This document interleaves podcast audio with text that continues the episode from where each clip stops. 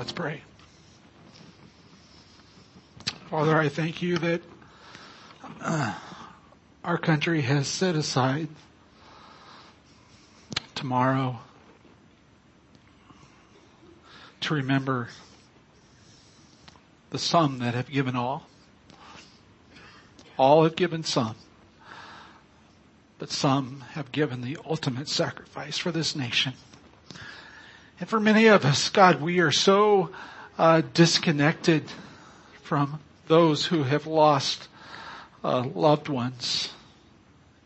And tomorrow is just like any other day. In fact, it's a holiday and we go on and we do lots of different things and, we don't pause. We don't remember. I pray for the, the families who grieve. Lord, I pray that you would sustain them, that you would encourage them, that you would use churches, Christians who uh, are connected with them to, to hug and to love them. But Father, thank you for their sacrifice and, and Lord, the, the opportunity we have to gather here today without fear to worship the one and only God of the universe. Help us not to take that for granted. God, we pray for believers in other places whose lives are at risk as they gather corporately to worship. God, strengthen their backs. May their testimony be salt and light to those, their, to their enemies who want to kill them.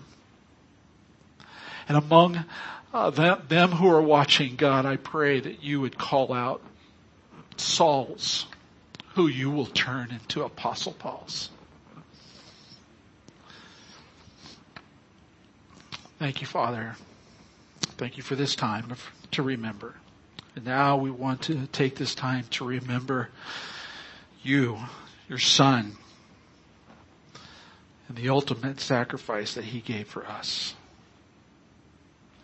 And we pray this in Jesus' name. Amen.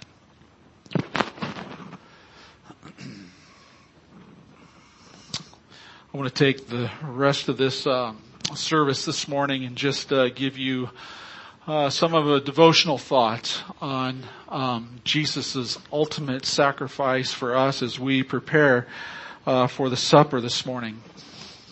Last time I was with you was two weeks ago. It was Mother's Day, and uh, we talked about Sarah and uh, and her imperfections. Uh, she had an imperfect imperfect husband. Uh, she had an imperfect faith. She had an imperfect family, but God held true to his promises. And uh, I mentioned that, you know, Sarah, when God finally came through on the promise of a son, God waited until it was absolutely impossible, physically, humanly, physically impossible for her to have a child. She, she and Abraham had lost all hope. She is 90 years old. No baby is going to be on the way. But God waited to that point to provide, to answer uh, His promise to Abraham and Sarah. And it wasn't, it wasn't Sarah's faith that produced the baby because you'll know, remember in Genesis chapter 18, when she heard the conversation between um, the Lord's anointed and and Abraham, she laughed. And it wasn't a laugh of joy, it was a cynical laugh. yeah, right. And the Lord says, why, why did your wife laugh? It's because she knew it was impossible. And God told Abraham, the Lord told Abraham, I'm going to be back here next year and you're going to have a son. the son of promise. So it wasn't Sarah's faith. Her faith was really weak. What produced this child was God's promise. God said he was going to do it and he followed through on his promise. And, and, and guys, this, this is a beautiful picture that we need to, to remember, that we need to realize that God is painting for us when it comes to our salvation. God doesn't save us because of our faith. God saves us because of His promises. God didn't give Abraham and Sarah a son because of their faith. Their faith was pretty weak. It was based on His promise. And I want us to look at John, 1 John chapter 4 this morning. 1 John chapter 4, if you got your Bibles, 1 John is near the back of your Bible. it's a little book.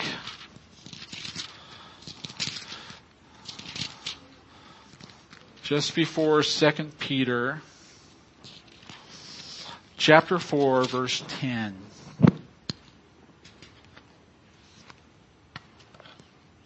John says this, in this is love.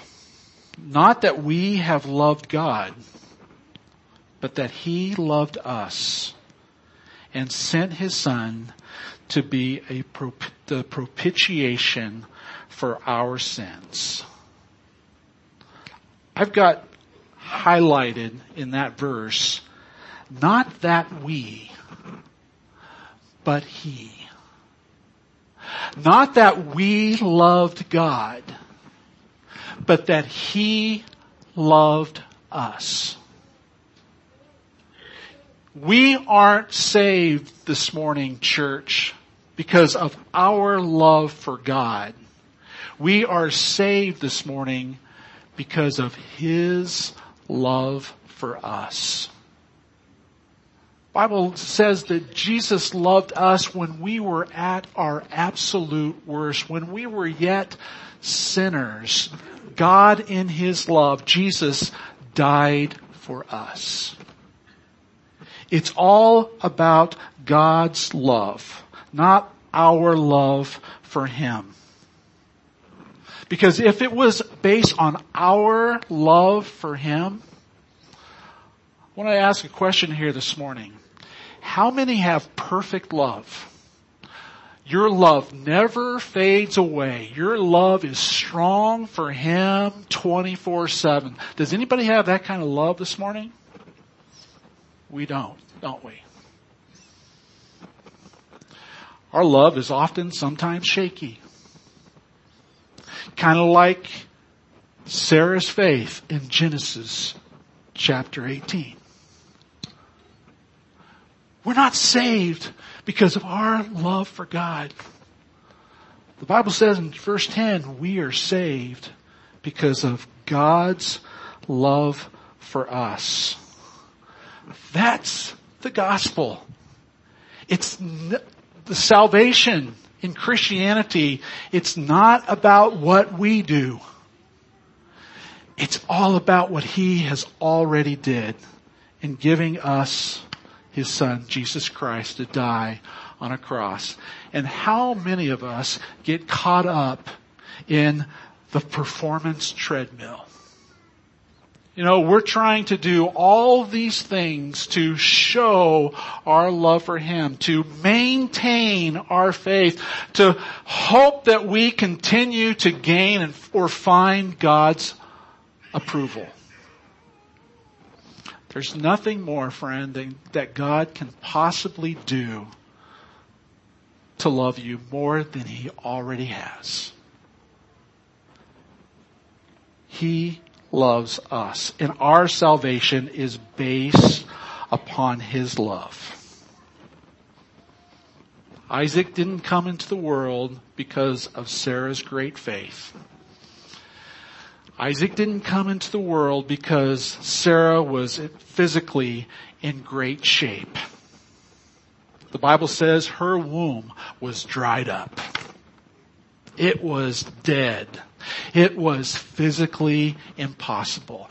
Isaac came into the world because of what God had promised. And when we come to discover just how crazy God is in loving us, you know what? It changes us.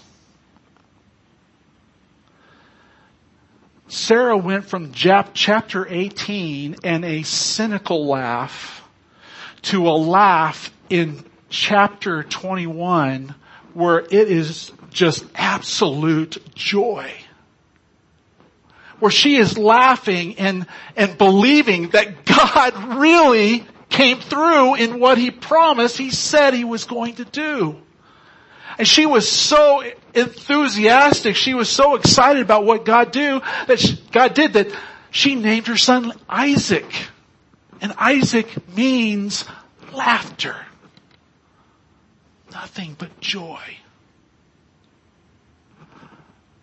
Back in Genesis chapter 18 and 21, God is painting a beautiful portrait of what salvation is all about. Now we come to the New Testament in 1 John chapter 4.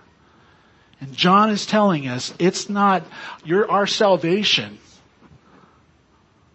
isn't based on our love for Him. Our salvation is based upon God's love for us.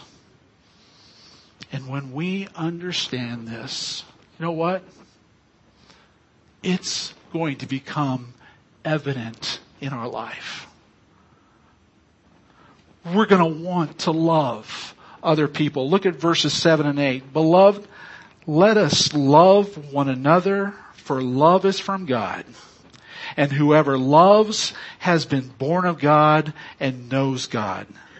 Anyone who does not love does not know God because God is love. In this, the love of God has, was made manifest among us that God sent his only son into the world so that we might live through him.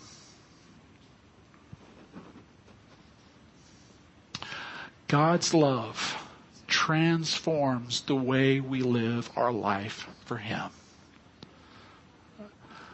We want to forgive others because of how much God has forgiven us. We, we are reminded of God's love for us when we're in His Word. My friend, if you're not in His Word on a regular basis, this information, this knowledge, um, seeps away. And life gets the best of us. We need to remember how we were saved, that God holds us, and we need to continue to grow in the grace and knowledge of who He is. Because there is never a moment, there is a, never a moment when you are not loved by Him. We are loved by God every single moment of our life. There's never been a moment where he's been loved by you. You are loved by him. And maybe you're questioning that this morning. Maybe you're asking, Pastor, how do I know that he loves me? How we know he loves us and the, the extent of his love is the cross. And he tells us to remember his sacrifice that he made to us regularly. He never told us to remember his birthday, but we do a great job of remembering his birthday. But he did tell us to remember his death, burial, and resurrection. One of the ways we remember his death, burial, and resurrection is through the waters of baptism. And if you've never been baptized, publicly declared your faith in Christ through the waters of baptism, I want to encourage you to make that decision. This is the first step of obedience in a relationship with Jesus. And if you've never done that before, and you say that you're saved, my question is why?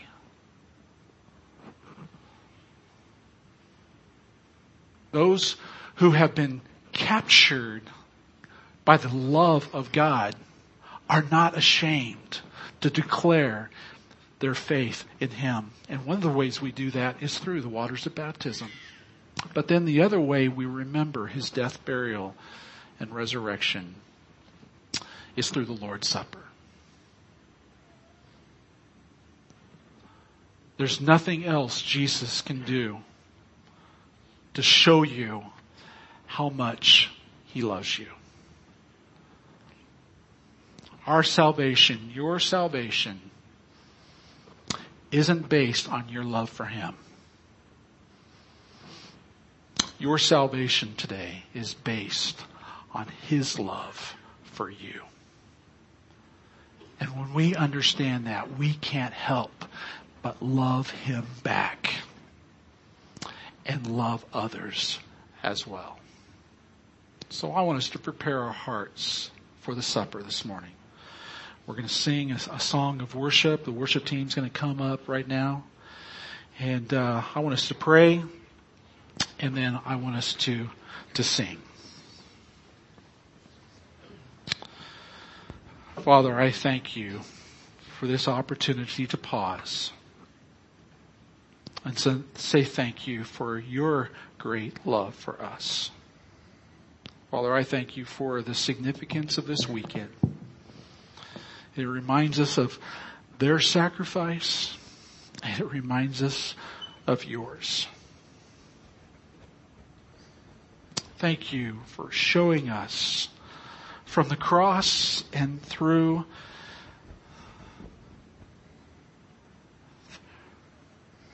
through this simple ceremony, God, how much, how much you love us.